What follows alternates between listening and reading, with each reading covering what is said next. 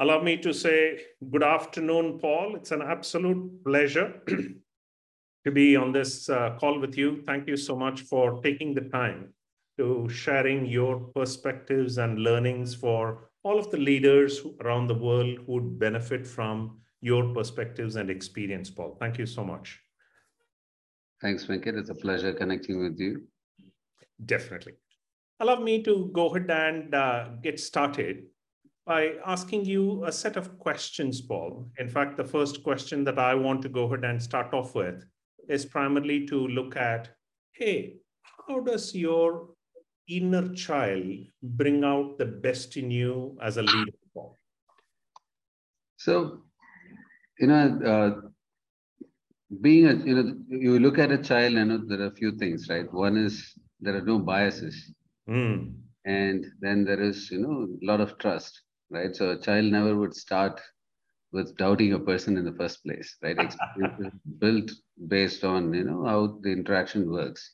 Sure. So do not start out like that in my leadership journey, at the earlier stages of my leadership journey. But now I feel like if you leave the biases out and you trust that an individual can deliver, mm. that automatically elevates accelerates your start, right? The start point is at a much farther distance versus, if you start with biases and doubts and, saying that, hey, look, we'll start here and then we'll build up.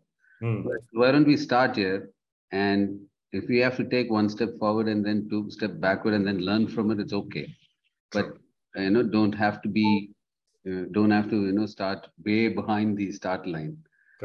So that kind of helps me because, it also in the process, you learn the individual, a lot of open conversation. There is vulnerabilities are not being hidden or, packaged as, no one is moonlighting as expert. Yeah. Everybody starts from a place where, hey, let's do this together. There's a lot of intellectual curiosity, a lot of openness, and there is no showmanship. Nobody has to one up the other because, we're all starting from the same point. Beautiful, beautiful. And that's interesting. And I'm thinking back to your role, Paul. You're now managing director in Huron, right? And that means that there's a lot of pressure, right? Innumerable number of priorities, and everybody wants some piece of you. And there's so much going on. What are your daily rituals, Paul, that helps you to cope and thrive under pressure? Yeah, so the beauty of, being a people leader and, leading multiple departments is that, it comes with the revelation that, you don't have to do everything yourself, right? That's the perk, right? Yeah. But it also is, important to bring people together, right? Because, there is multiple departments. Some of them are not interdependent. Mm. In the chain link, there are some departments that forward and backward integrated. There are some are at the very beginning, at the end, they never meet, right? So how do you, bring these chain, the link together? How do you work with them? So my ritual is, usually, pick up the list of things that we have wanted to do, achieve in the week or in the month, and see, see who all are involved in that, and make a list of people I want to connect with, and have a conversation without having presentation or without having an agenda, but the underlying message is always, or the underlying intent or focus is always around what we want to collectively achieve. Yeah. So call it a cheat sheet without being named as a cheat sheet or the list of things I want to do. Very good, very good. In fact, what I'm also curious about, Paul, is the body, heart, mind, and soul, right? All of those needs to be balanced in a leader. What do you do to bring about this balance in yourself, Paul? So someone actually a professor and a coach, bless his heart, is no longer here, rest, his soul rest in peace. But he used to say that, the best thoughts and, the best way to connect, yourself with mindfulness, with the nature and with the family and with the work, to take some, time off, right? For personal time off. He never, for some it's meditation, for some it's, going to a place of worship.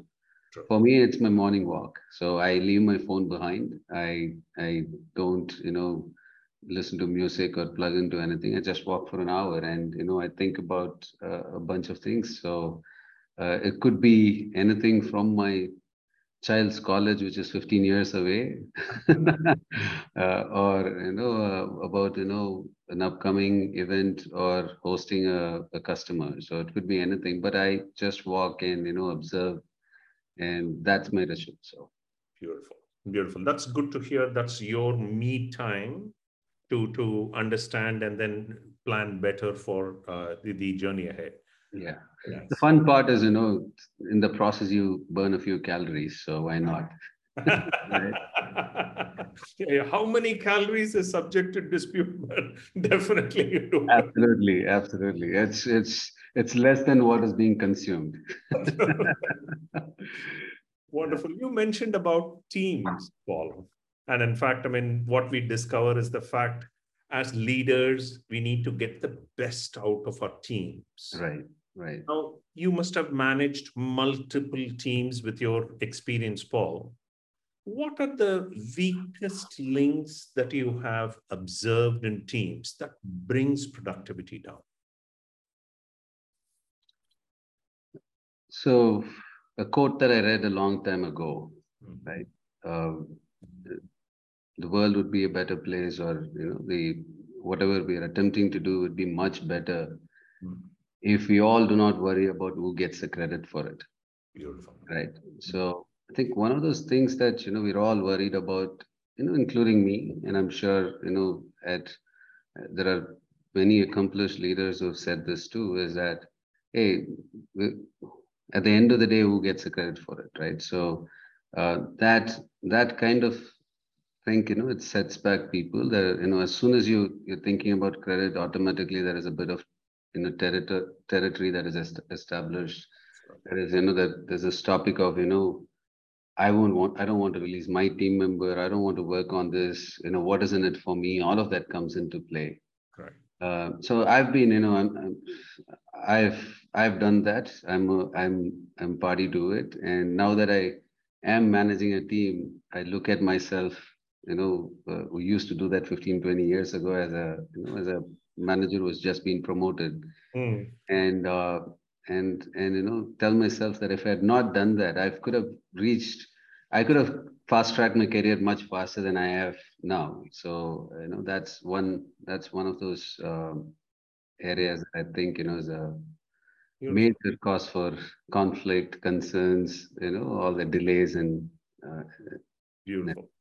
In fact, from whatever we have discussed so far, Paul, I'm gaining the fact that collective leadership is what you possibly respect more than just individual leadership. It's great that you're an individual leader, but Absolutely. What matters is what we collectively achieve. Without a doubt, right? Because this is not a one-team sport. It's a league, right? In a league, every team has to be really good, and it has to work. It has to compete with a certain level of respect for each other, and with certain rules and boundary. And at the end of the day, it's all about sportsmanship and winning, right? If you win at all cost. Right. And some of the greatest teams, we used to love West Indies for that reason, right? They win. They celebrate. They lose, they still celebrate. Correct. Right? Correct. For them, it's just... It's the spirit of the game. Enjoying the journey, the experience, right? Absolutely. Absolutely. Now, that reminds me. Paul, I know that you're personally very passionate about growing your team, about helping them achieve what we call as a multiplier mindset, for them to achieve far more right? Rather than the incremental mindset. Now, I'm sure you tell some stories within the organization to inspire people, Paul. Tell us one such story. Let other leaders in the world get inspired as well. See, the storytelling, is the best way to actually communicate a message without making it complicated.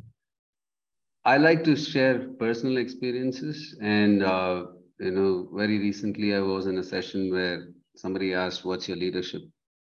What inspires, what is your inspiration to your leadership? Mm. I say that, it's a random act of kindness that I've experienced my whole life, right?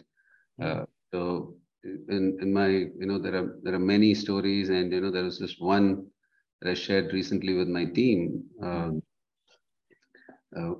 Considering yesterday was, the day where you remember your mentors. My first day at work, I was just out of college. I'd still not graduated, right? Meaning in the sense I'd given my exams, but I also got through, got this job with the condition that if I graduate, I keep the job. My parents, as Venkat, you are from Chennai, so parents are very conservative. If you give more money, the kid's going to drink and smoke, so they give the exact same amount of, that is required. They had given me a certain, like 20, 30 rupees, which, back in the days was still a decent amount of money, but... Subsistence allowance, they call it. That's exactly what it is, right? So I go there, and I meet this, gentleman, Davis Isaac, who I consider, my mentor and, a good friend. Mm. So I meet him, he sits next to me, we attend this training. Since he's a bit more senior, he's been getting some salary for a while. Mm. So suddenly when it's lunchtime and I'm saying that I'm going to this place, and he says, never met him before. 10, 15 years my senior, but still, in his early 30s. Mm. He says, let me take you someplace. And we go, I have lunch, and he wouldn't let me pay for an entire week. He says, you earn your first salary, and then you buy me lunch, right? Mm. So it was not necessary at all, but that shaped my, the way I lead, I manage a team forever, right? It does not necessarily have to be judgmental. It does not necessarily always have to be performance. Take care of someone who's struggling, right? Or who's not even asking help. I was not asking help, but I could have used help, and clearly I have, right? I needed some help. Correct. So there are many such stories like this. And, I share those daily experience, which is very personal to me, which shaped my career. Nothing wrong in telling a Zen story or a story from, an epic or from a book like, what Yuval Harari has written. But I share, I always share my personal stories. So this is one of those. Beautiful, beautiful. No wonder they say, go givers get more. Absolutely. Yeah. Wonderful. Now, in your experience, Paul, you would have come across many managers, many leaders, many mentors as well. Tell us about a couple of nuggets of the best advice you have received, Paul. It's a very interesting question. And, the biggest advice that I've received, and not just from one mentor and many mentors, one is, it's about integrity, right? Mm. Mm. It's okay if you don't get anything right at the beginning, as long as you're doing it correctly. Beautiful. Right? Versus, do it wrong, but you're getting right. Mm. The first mistake can be fixed, because once you gain integrity, you can get things right. But if you don't integrate that, get into integrity, you'll never be able to fix, your life. So that's one. Very good.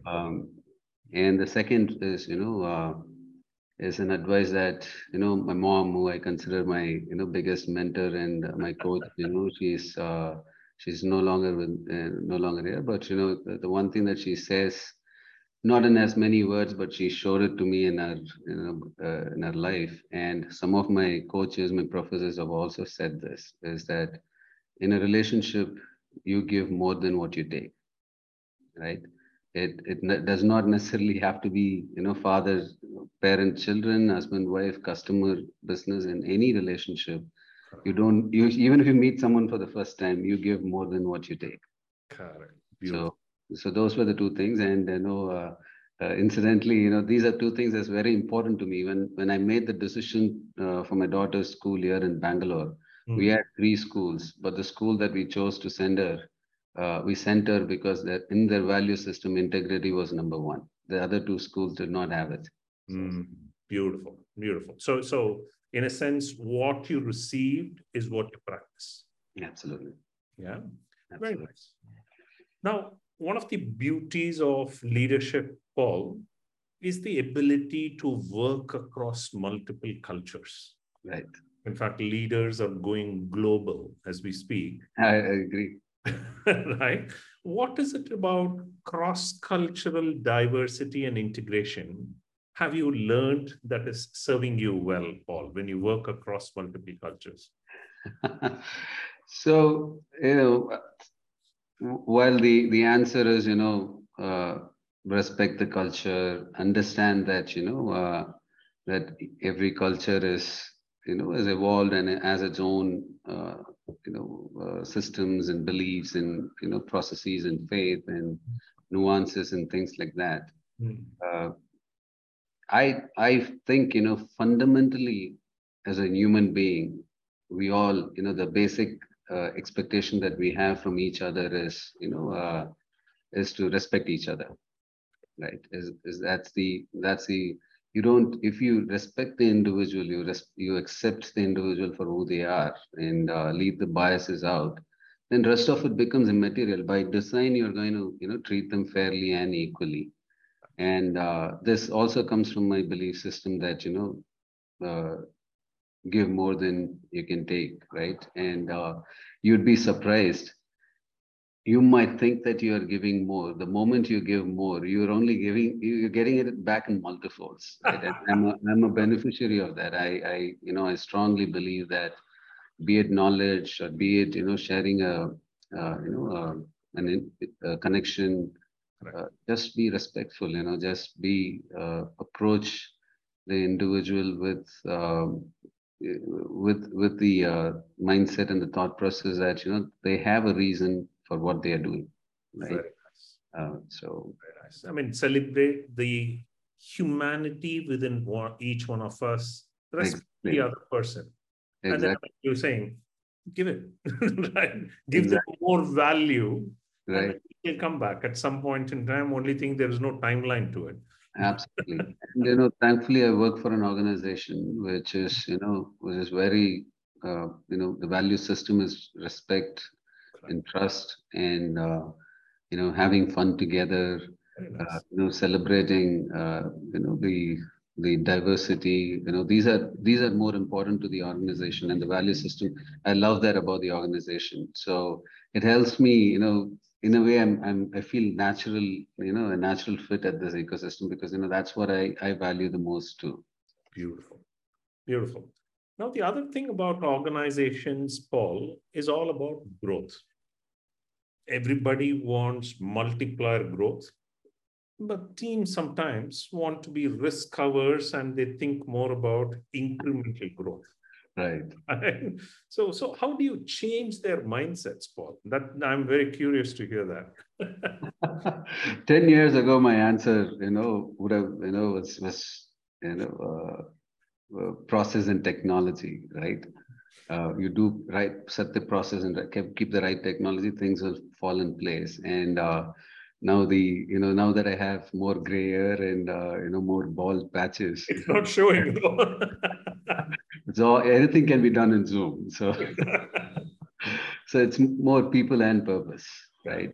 If you don't align, you know, if you don't align the individual with the purpose, right? And if they're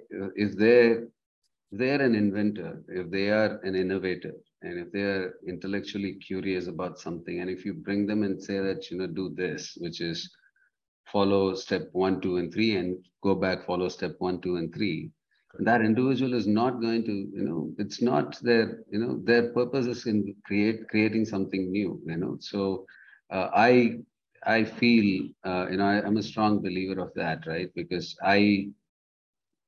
if I want, personally, if I want to grow professionally, personally, and financially, that applies for everybody.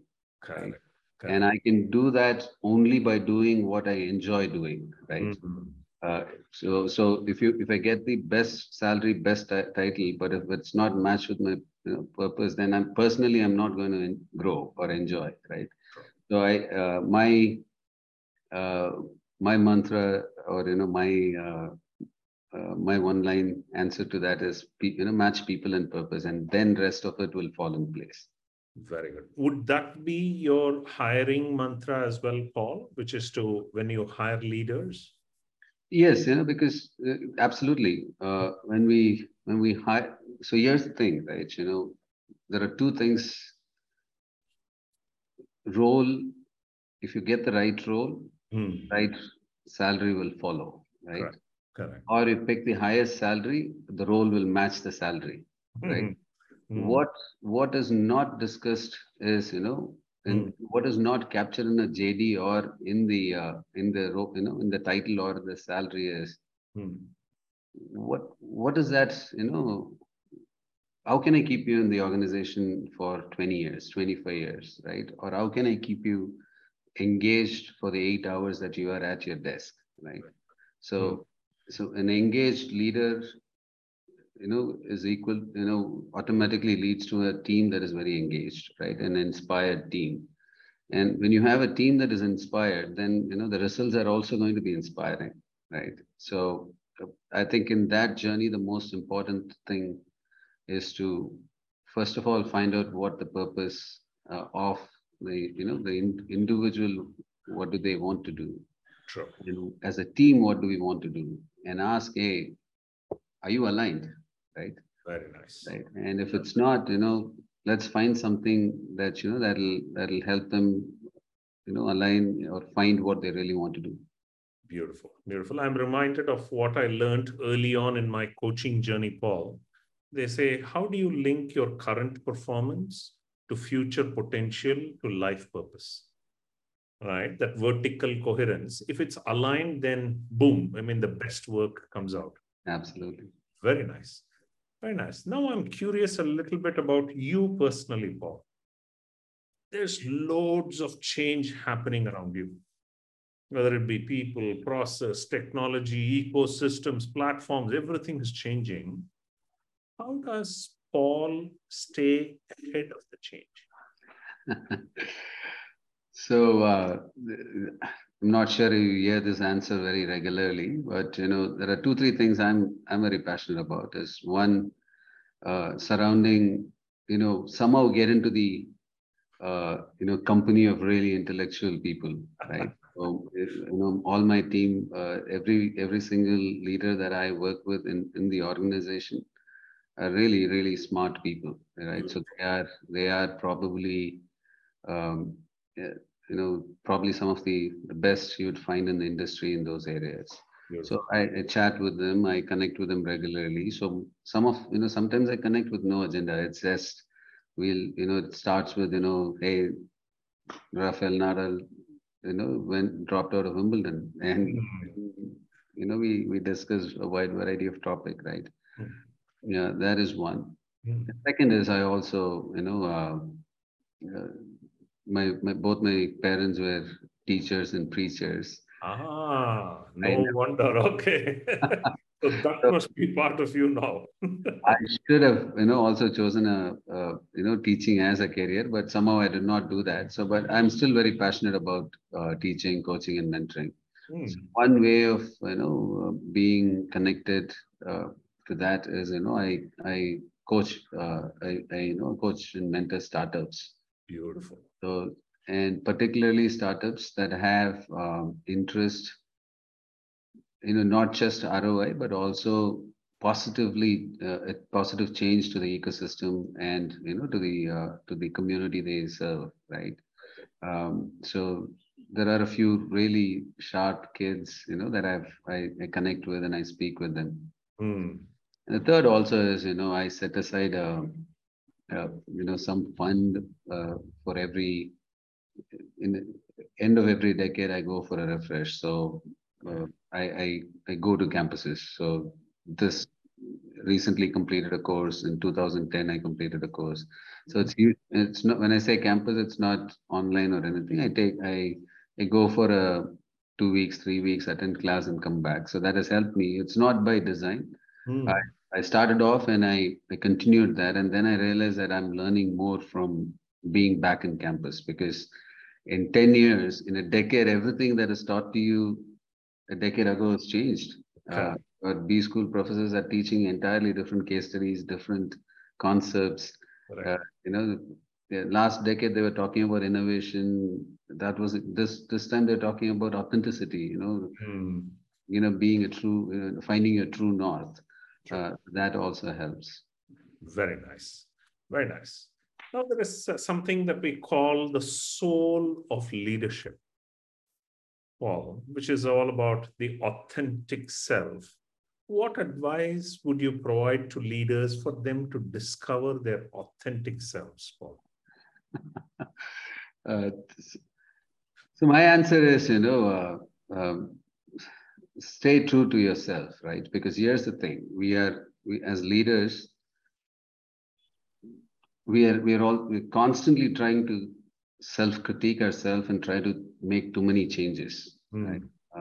I'm not saying don't change, but at the same time, not saying that sculpt yourself every morning. So the other piece is also that, we are surrounded by, I have a little over 20 years of experience. All the leaders that I work with, years of experience. Mm. They also have gone through the same journey that, I have gone through, right? Correct. So trying to be what you're not is something that they'll see through immediately, right? And we all do that. We all, in our family, in the circles that we work with, when we see someone who know that deep down they're a very different person, but, when they put up a different act, it's easily identifiable. So the only way to stay, find your, find what you want to do early in your career and stay the course is to be true to yourself and, continue to, realign without changing your core, your values and your belief system. So that would probably be my, guiding principle for my, wonderful. My journey to being an authentic leader. Very good. Now, this is an opportunity where leaders from across the globe would actually go ahead and learn from your experience, Paul. What one or two elements of advice would you provide leaders, Paul, for them to be greater leaders? Listen to your team. Right. The answer is always, within the team, right? Mm-hmm. We spend top dollars to attend conferences, top dollars to, engage with consultants and ask, hey, I don't understand what my customer wants. The answer is actually, with the team. Mm. So sometimes, we are more open to external voices than internal voices. Mm. So my answer is, I think, I also constantly reiterate it to myself, and I've been constantly reminded too, that, the team does not necessarily mean the core group that you work with. Mm. If you have, there are people who want to meet with you with great ideas, but, we don't usually make the time for that. Mm. And, that's, that I think is the biggest way to address that problem, because the answer always lies within. True. Beautiful. Beautiful. Allow me to say thank you, Paul. It's been wonderful getting your insights, getting your perspectives. I'm fairly confident that when people go ahead and listen to you, it will open up certain possibilities for them as well. allow me to say thank you very much. It's been an absolute pleasure speaking with you, Paul. Pleasure's all mine. Thank you. Definitely. Looking forward to speaking with you.